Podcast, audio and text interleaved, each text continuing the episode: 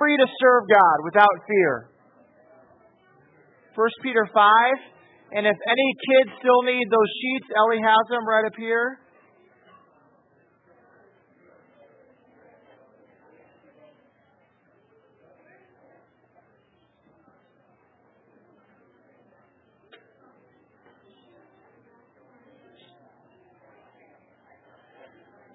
First Peter 5, verse 6. Starting in verse 6.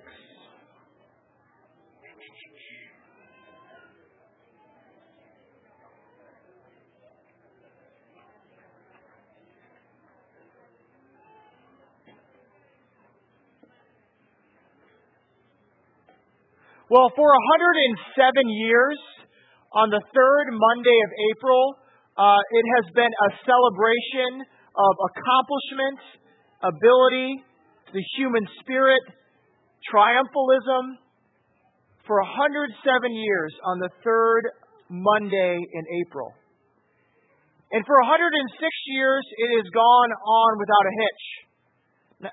Maybe a scratch here, a scratch there a pulled muscle here or there, an IV needed because of exhaustion here or there. And tomorrow, a half a million people will be watching, and 30,000 people will uh, be participating, and one of our own will be participating too, who's not here today, Allison Unbarger. Tomorrow, of course, is what? It's the Boston Marathon. But again, for 106 years, it was tranquil, it was fine. And then last year, tragedy struck. Two were killed, 264 others were injured because of two homemade bombs at the finish line of the Boston Marathon. You know, the Boston Marathon is a sign of American greatness, really, as a nation. It's a sign of our ability as people to conquer long odds, our ability to um, strive on our own to run, our abilities to have peace and freedom and tranquility, a celebration on Patriots Day. But things like the Boston bombing or school shootings or 9 11, it seems to do something to our nation. It kind of pierces the safety and security that we feel as a nation and kind of shakes us up. And it kind of makes us go, you know, we are not as secure and safe as we think we are. And we are not as strong and powerful as individuals as we might hope. And tomorrow there will be people fighting for redemption for that tragic day. People running for the hopes of other people that have been lost, for the experiences that they had. And I think that shows something to us, because this is something I've heard recently. Who needs the idea of blood and Jesus coming and dying and the gruesomeness and then the grave and death? Who needs the resurrection? Could the resurrection be what we need for tomorrow? For the Boston Marathon? Could the resurrection be something we need for ourselves? For us that might be humbled by life, paralyzed by anxiety, attacked by the enemy? Is the resurrection still a hope for a nation that prides itself in security and safety. Do we still need the resurrection? I think the bombing last year says that we do. And I think as we read this passage today, we'll see how the resurrection is still something that we need to cling to in our age. So let's look together. 1 Peter chapter 5, verse 6. And I'm going to actually read it all the way to the end of the chapter. Humble yourselves, therefore, under the mighty hand of God, so that at the proper time he may exalt you, casting all your anxieties on him, because he cares for you. Be sober minded, be watchful. Your adversary, the devil, prowls around like a roaring lion, seeking someone to devour. Resist him, firm in your faith, knowing that the same kinds of suffering are being experienced by your brotherhood throughout the world. And after you have suffered a little while, the God of all grace, who has called you to his eternal glory in Christ, will himself restore, confirm, strengthen, and establish you. To him be the dominion forever and ever. Amen. By Silvanus, a faithful brother, as I regard him, I have written briefly to you, exhorting and declaring that this is the true grace of God. Stand firm in it. She who is at Babylon, who is likewise chosen, sends you greetings, and so does Mark, my son. Greet one another with a kiss of love. Peace to all of you who are in Christ. The gospel of the Lord. Let's pray. Heavenly Father, we pray that this words of uh, your scripture would not just come in one ear and out the other, but would change us and transform us. That a message that sometimes many of us heard over and over again, the resurrection, would come upon us anew and make us see the world how you intended it to be and how you rescued it. Pray these things in your Son's name. Amen. If you're just joining us, uh, we've been going through the book of First Peter. Um, so say hi to First Peter and say bye to First Peter all in one week, because this is the last time we'll be in um, First Peter. I'm going to kind of uh, go behind the curtain. You know, you're going to see the the guy that pulls the levers of uh, church work. I'll tell you how it is right now. There's something about church work on Easter, okay? And uh, it usually falls in a few things. One is uh, you got to preach a resurrection passage, right? That's what you're supposed to do, right? That's one. And then two, um, as a preacher, you got to bring your A game on Easter, right? Because this is the big this is the big week. You know, people might be visiting. Got to bring your A game on this day. And then you got to preach speaking to visiting people. You know, some people it's their maybe the first time coming to church in a long time, so you got to speak to them. So make sure you don't not too confusing or too hard or difficult and you, you speak a message to them, the visitors, on this morning. Well, I want to speak um, to that. Uh, a few things you say, well, I didn't accomplish number one. It's not a resurrection passage. Um, I would say this to you I believe that all scriptures, all of this book, from the Old Testament points forward to Christ, his life, his death, his resurrection. And then afterwards, it points back to Christ's life, death, and resurrection. This book, the Bible, is a message of God's rescuing story to us, the world. And He did that to the person of Jesus Christ. And uh, if you've been here long enough, you're going to realize that every single message I preach is the resurrection story. because I think it all points to that, the good news. So that's one. And two, uh, my A game, I would hope every, sorry, I'm using uh, sports analogies. I hope every time I preach um, that I'm called up out of the dugout that I would uh, bring my best stuff, right? You know? That I would bring my best stuff every week. But more than that, I hope that whether it's Easter Sunday or whether it's um, the fourth week in the summer where no one's here, that I would be the same. Whether there's 200 people here or two people, I would be preaching the gospel. And I don't want to be uh, uh, duplicitous or, or one person one week and another person another week. I hope I would be the same, preaching the same message. And then lastly, I believe the gospel is for everyone. The gospel isn't just for, maybe you're just here for the first week and you haven't been in church for a long time. The gospel isn't just for you.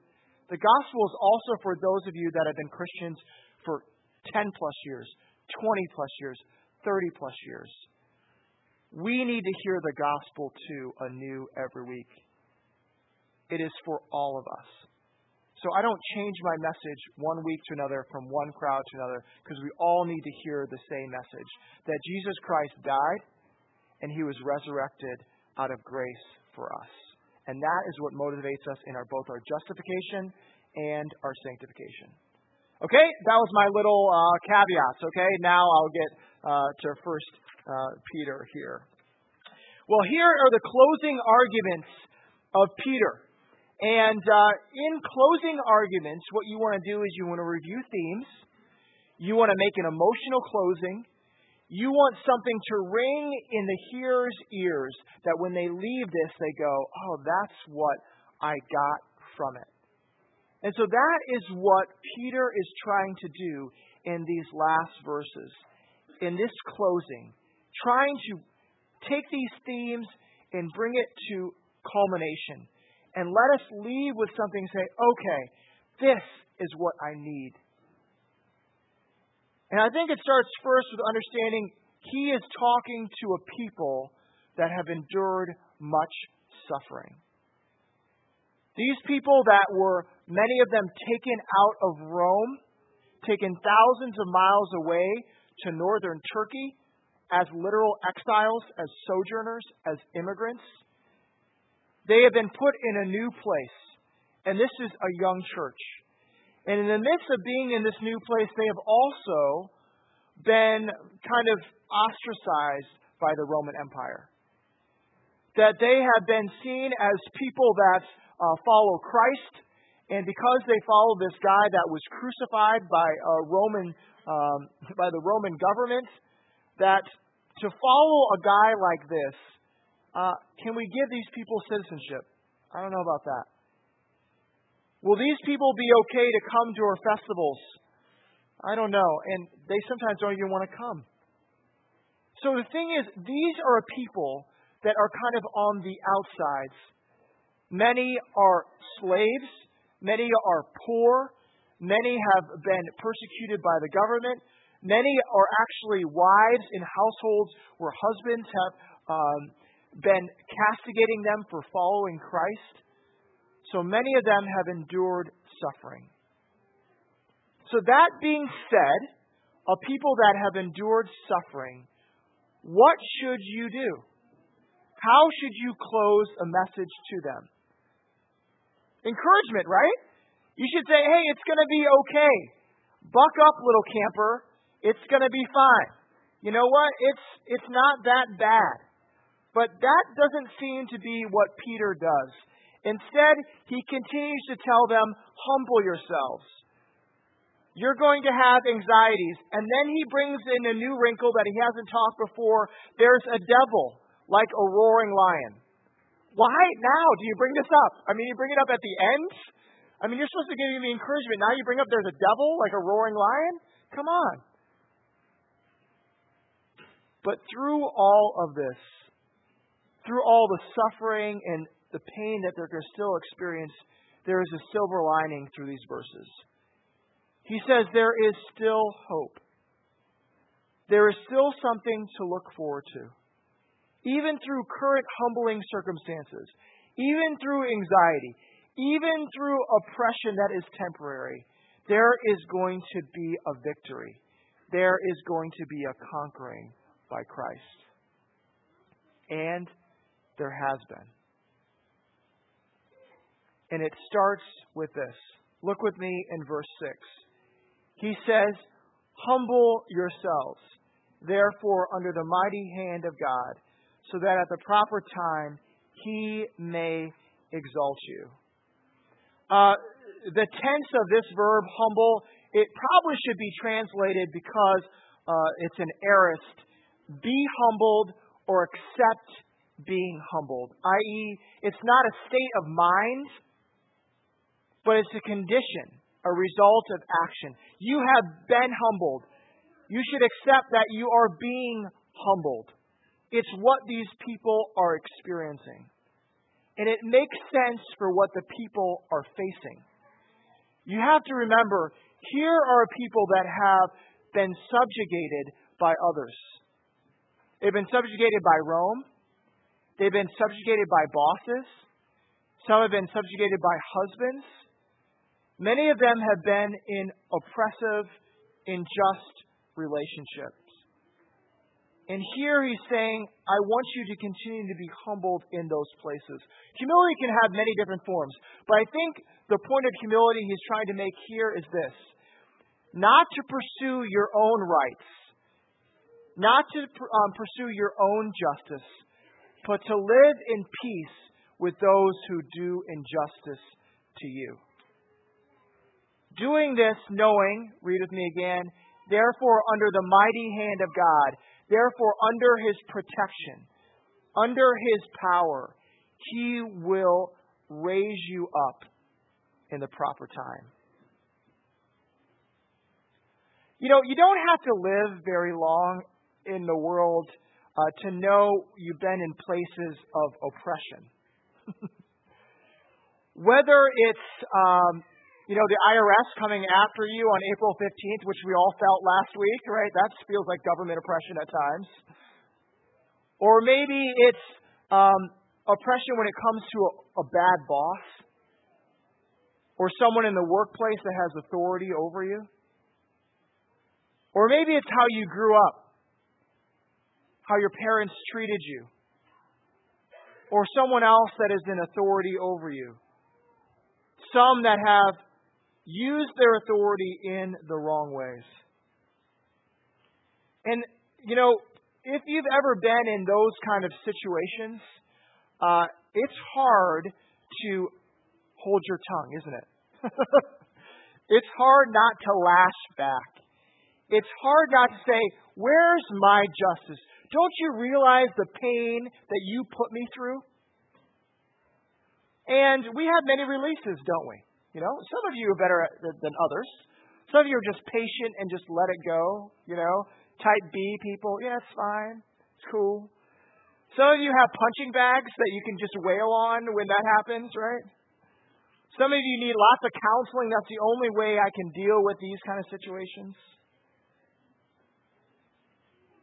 You know, I, I think one thing that has been coming up recently is an Eastern religion view of dealing with oppression. That is, you just let it go.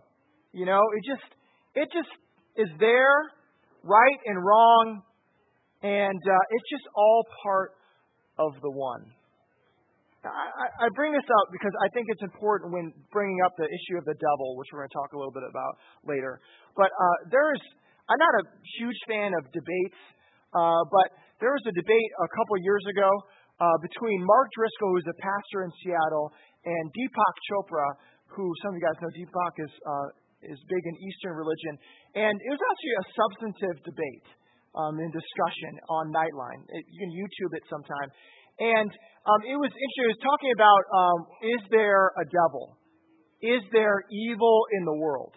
And you have um, you know, Mark Driscoll defending, yes, there is evil and there is a devil, and Deepak saying there is no devil, and um, evil and good is all a figment of the consciousness. Okay? Now, I want to say this because I think this kind of line, I think I hear it a lot. Hear it on Theology on Tap. I hear it from many discussions I have with people.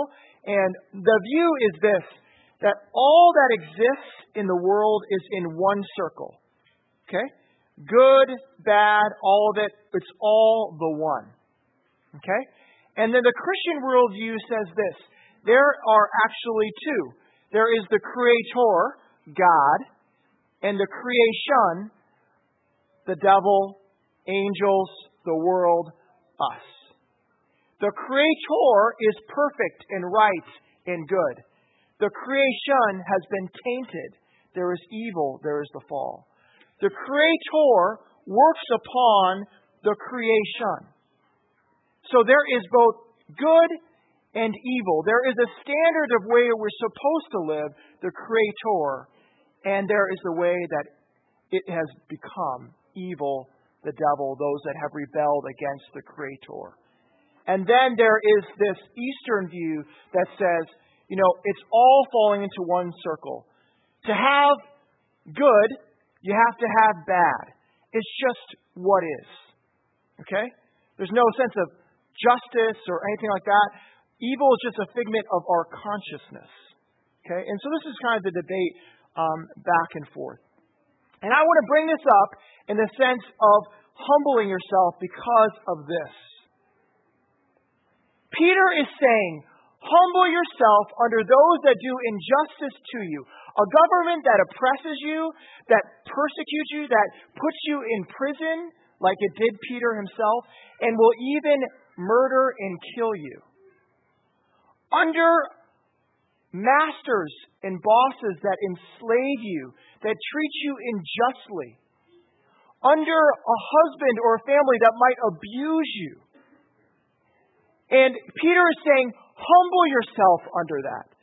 Show love and peace and, and patience. Love your enemies in the midst of that. I am sorry. But that worldview that says it's all of the one, it's a figment of your consciousness, your abuse that you might have faced growing up. You want to tell them, oh, that's just a figment of your consciousness? That's just how it is. The light and the darkness, they just come together. And it's all going to just come into one together. Versus saying this there is right and there is wrong. There will be justice one day. The oppression that you have faced, the evil that you have faced in this world will be made right. In fact, an example of the evil and injustice of this world is what you did to my son, Jesus Christ. There is a picture of the evil that has happened. And God says, I have entered into that evil through putting my son on the cross. And more than that, I have conquered that evil by raising him from the dead, so that you can look to that resurrection and say this one day I too will be exalted in my injustice, and God will bring justice to the evil that I have faced by bosses, by parents, by oppression by the government, that one day God will bring justice to this world. It is. Oh, I'm sorry. I'm just just gonna. I hope I don't get too mad here, but it's a little bit off the cuff. It is so easy in Western America to say, "Oh, it's just the one. It's just good and bad. Just take it for what it's worth." When you don't face poverty, when you don't face a government that kills your family, where you're not in a war-torn country, tell people there there is no justice. Go to your yoga class and say it's all the one. Okay, I'm not bashing yoga. You can go to yoga, it's fine. But you know who needs to hear justice? That world. In America, in our comfort, we don't say it, do we? And that's why there's hope in the resurrection, that He has conquered those things. Okay, that was off cuff. There we go, back on it. Okay, so next. And I think this is really a good transition. He goes from humility to anxiety. Um, you know, I, I do think there's two kind of personalities. The one that when you are facing hard times, you're a person that gets angry and says, I'm going to do it on my own.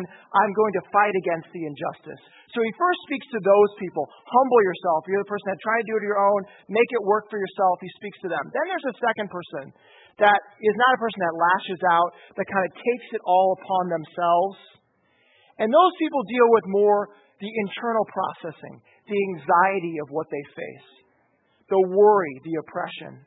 And it makes sense that he goes to speak to those two kind of audiences those that say, I'm going to do it on my own, humble yourself, and those that put it onto themselves and not lashing out back at others, taking the worry, anxiety.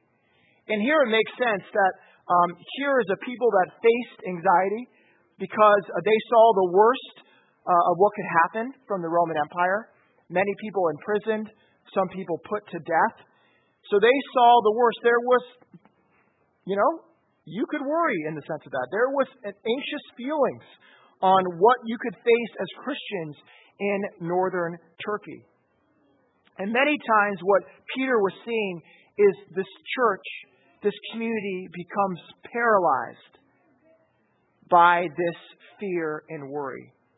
Could their citizenship be taken away? Could they be in the wrong crowd? Could shame come upon them? Could imprisonment and death happen to them? An article in the New York Times um, just a little while ago uh, was titled this America the Anxious. And it said this We are the richest nation in the world, but also we're the most anxious nation of the world. Do you know that one third of Americans in their lifetime will face such anxiety that they need to go to counseling for it or to receive medication for it? One third of all Americans. And the author says this. Says the goal is so elusive, meaning the goal of happiness in America, and so hard to define. It's impossible to pinpoint when it's even been achieved. And what happens is it becomes a recipe for neurosis. For all the effort Americans are putting into happiness, they are not getting any happier. It is not surprising then that the search itself has become a source of anxiety.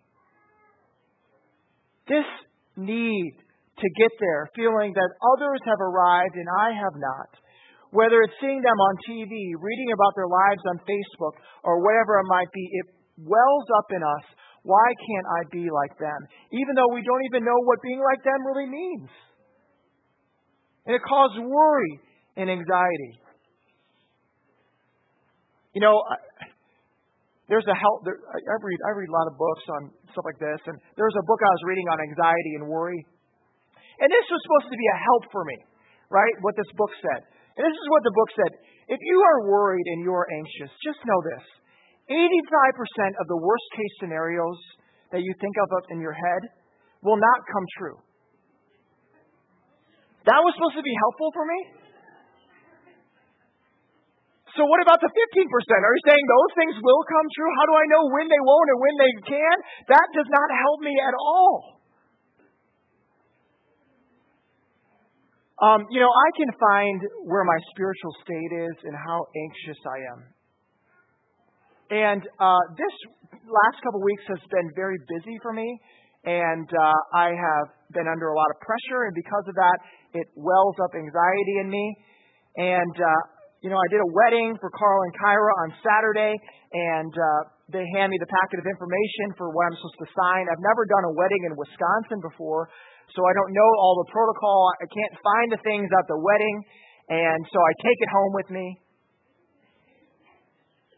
And here it's a few days later, and I'm looking at this stuff. And, you know, I finally find it, and it says the minister is supposed to go to the county where the wedding took place. This is in Shawano County, not Outagamie, so it's long ways. To drop it off to this, you know, the court recorder, and uh, you know, to the, you know, you know, whatever the uh, county court is, and you're supposed to do it three days after, at least three days after Cannot, can't do it longer than that three days after. And it's Wednesday, and the wedding happened on Saturday.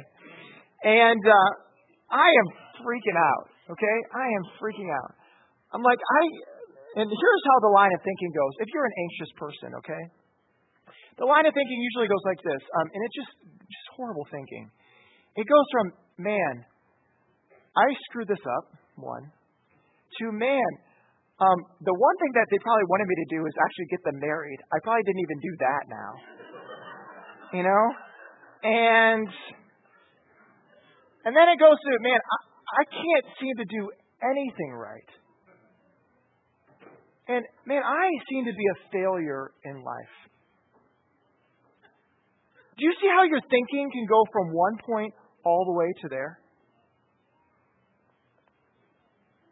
And this is why it is so, it all got taken care of, okay? Carl Kyra, it's okay. It's been signed, it's been sent. I had to call the person. They were so graceful, like, it's fine, no worries. It happens all the time. You're married, okay? But look, it says, cast all your anxieties on him. And it, the very word is from the book of Luke, the idea of taking a heavy cloak upon you and relieving it and throwing it off of you. And he's saying, cast those worries upon me, upon what I have done. What about the 15%, you say? What if I go homeless? What if I'm going to go bankrupt? What if no one wants to be around me? What if my debt will just bring me down to the place where I will never get free? He says, Cast it all upon me because He cares for you. Really? He cares for me? why the resurrection is so powerful. In the places when you are anxious and worried, to know that God Himself took the worst case scenario upon Himself, and then He defeated it from rising from the dead.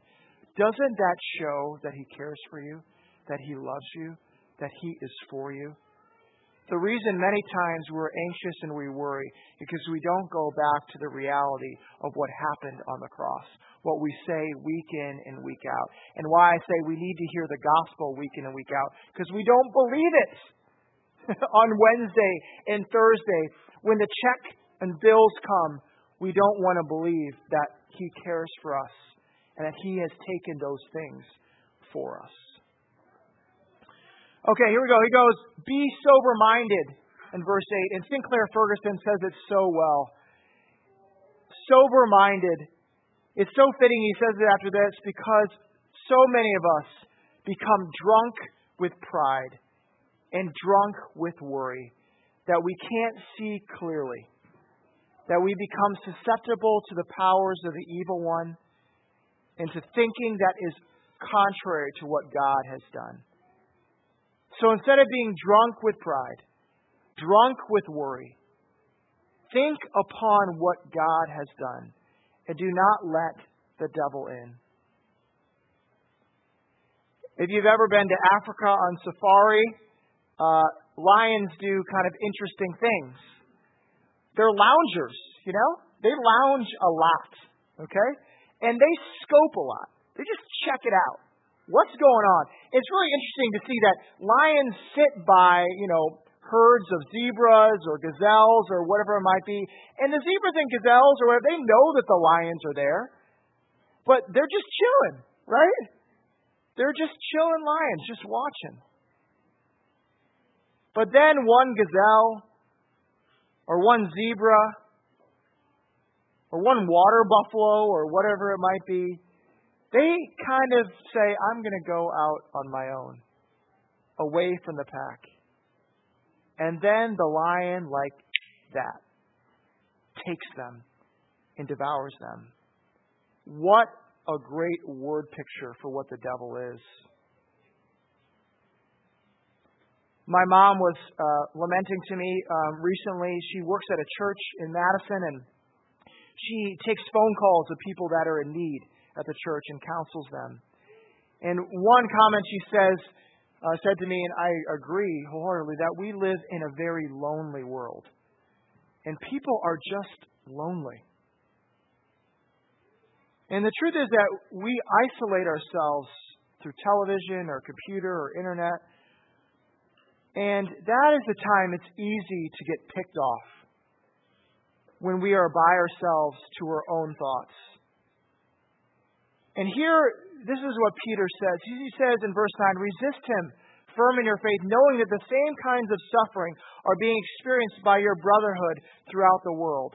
And so this is the end of what we say to each other. We say, no one has ever gone through what I've gone through.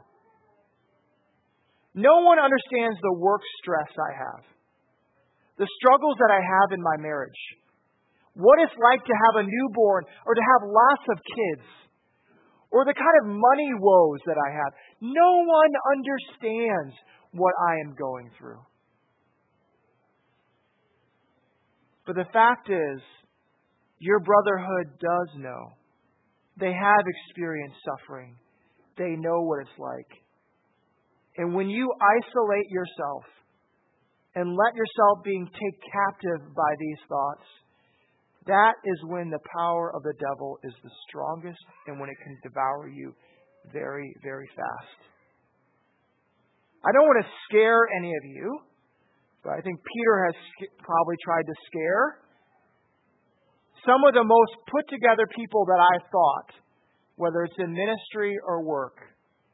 I've seen all that they've worked for, all that they've done, taken away in an instant. And why? Because they've thought they were indestructible and they've isolated themselves from others. And slowly the thoughts of the devil come upon them and, like a lion, takes them away quickly. Whether it's adultery, whether it's pornography, whether it's um, investment with money, things go wrong very quickly. So, my encouragement to us is this one, we are a church where we want to know each other. I would hope that we have set up a kind of philosophy and a vision of a church that uh, there is no excuse for not hiding what you're dealing with. Whether it's going to a men's ministry or to women's ministry, a community group, whether it's the dang fellowship break, you know? That you can cry to someone and say, I feel lonely. I feel alone. I am in pain. Will you pray for me? Will you be with me? Will you help me in understanding my faith and trust in Jesus that would resist the devil and his temptations and stand firm in Christ? So I hope there would be no excuse here at Emmaus Road to be able to talk to others and know, and I talk to many of you. You're not alone, okay? Do you know that? The same problems you're dealing with, I hear from someone else. We're dealing with the same kind of things. We can rely on each other and trust each other, and together we can look to the one that has seen victory over the devil on the cross, and more than that, in the empty tomb. Well, let me land the plane here. And here is how it's landed by Peter. He says this He says, uh, You know, after you have suffered a little while, the God of all grace, who has called you to his eternal glory in Christ, will himself restore, confirm, strengthen, and establish you. To him be the dominion forever and ever. Amen. It is so easy as we read 1 Peter to lose sight of who the author of the very book is and what he went through. I love this word. He says, and suffered a little while. Here's a guy that for 40 years has suffered greatly 40 years of imprisonments, of uh, people persecuting him, of facing many trials, and he says, Oh, it's just a little while. but you see, he's trying to put it in the scope of eternity. You know, this world is only, this life is only for a little while, but eternity is forever. This suffering is nothing, but don't you know the victory is a long, long, long time. And then He's also a guy, Peter. Was he full of pride? Did he humble himself very well? No, he didn't, did he? He denied Jesus three times. He told Jesus he's going the wrong way. He said, Jesus, I think you should do your ministry this way. and he also was a guy that was full of anxiety at the same time. That's the worst kind of person. A person that both is dealing with pride and dealing with anxiety at the same time, right? And that was Peter. And you know what? Jesus came back to Peter after Peter had denied him, and he filled him and poured upon him his grace. He said, Peter, even in the midst of your pride, even in the midst of your anxiety, I love you and I have called you. And what have I done for you? And here are the words I have restored you to your job. I have confirmed your calling. I have strengthened you in ministry. And I have established you to lead my church. And then Peter closes with a doxology. To him be the dominion forever and ever. Amen. What a crazy word to people that are under oppression in Rome, right? Because what kind of dominion were they under? The greatest dominion the world had ever seen, the Roman Empire. But here Peter says, no, there is a dominion that will be forever and ever and ever, that came by a Jewish carpenter that died upon the cross by the Roman government, his rule will never end.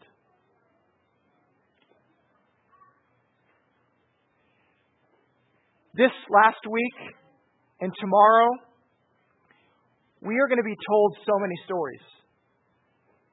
Stories of people that are running 26 miles. Stories of people trying to redeem and restore the Boston Marathon from the tragic bombing. For example, Sabrina Russo, she's running for her friend that lost her leg. Katie Pratt, she's running to gain peace because she was paralyzed by fear that a bomb could come anywhere, that I could be taken at any moment. She is running so finally she will have peace and not worry and fear. To Adrian Wright Fitzgerald, who as an athletic trainer treated the wounded after last year's race. To Ed DeVoe, who lost a fellow officer from a shootout after the race by the criminals. People running for this and running for that. What is it? What is it with us as mankind to try to restore what is broken? no matter how many miles they run, no matter what kind of race they try to win, they want to restore what is broken. I'm doing it for this, I'm doing it for that. Well, I have news for those running the race tomorrow to restore and to redeem the Boston Marathon. Not one of those runners can bring back one of the victims that died. Not one of those runners can give everlasting peace to Boston. Not one of those runners can restore a broken world. However, there is a perfect man, the God man, that took the suffering of this world himself through the resurrection, through his defeat, through injustice, through anxiety, and through the evil of this world. And he was given the victor's crown so that we might have life. That that evil, that death, that broken world would be restored. To him be the dominion forever and ever. Amen.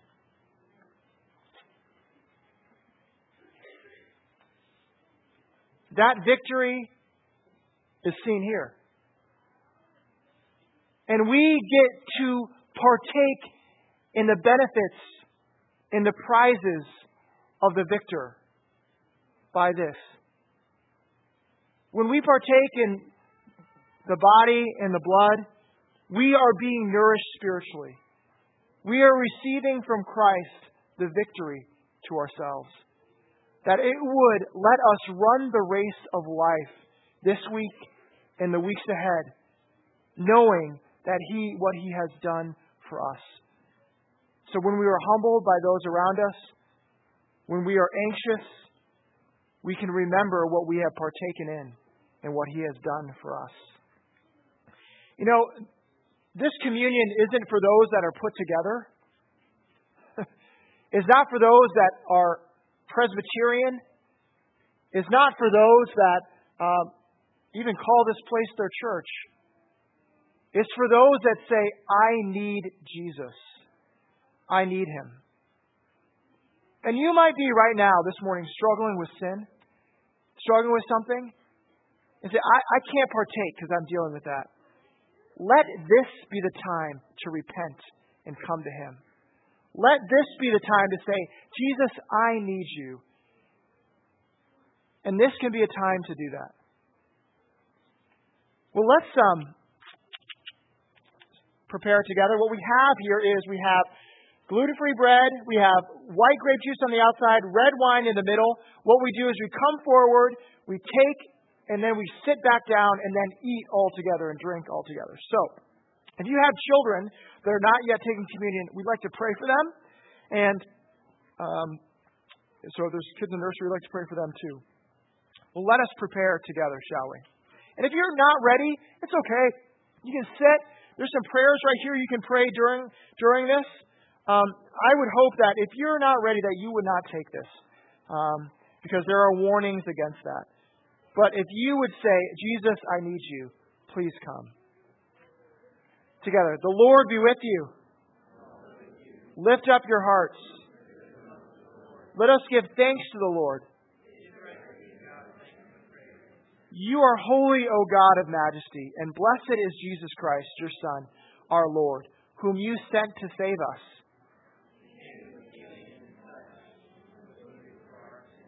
He came with mercy in his voice and was mocked as one despised. By your power, he broke free from the prison of the tomb.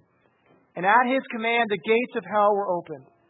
Holy Father, we celebrate now the sacrament of our victorious Savior, asking that you would take these common elements and use them to strengthen us in the grace of the risen Christ. We ask these things in Jesus' name, who along with you and the Holy Spirit are praised and honored both now and forever. Amen. Well, those that are going to help me serve, I'd ask you to come forward and help.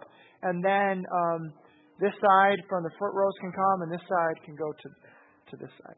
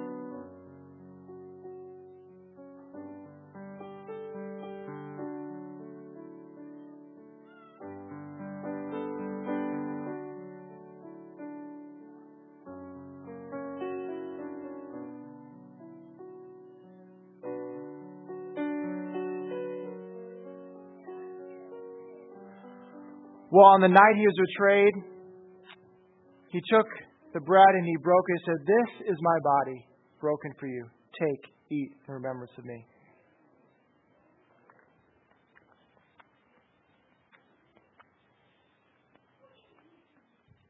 The same manner, he took the cup and he said, This is the cup of the new covenant, shed for the remissions of sins of many.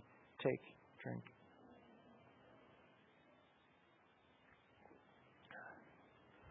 Let's pray. Heavenly Father, thank you for reminding us that it's not just about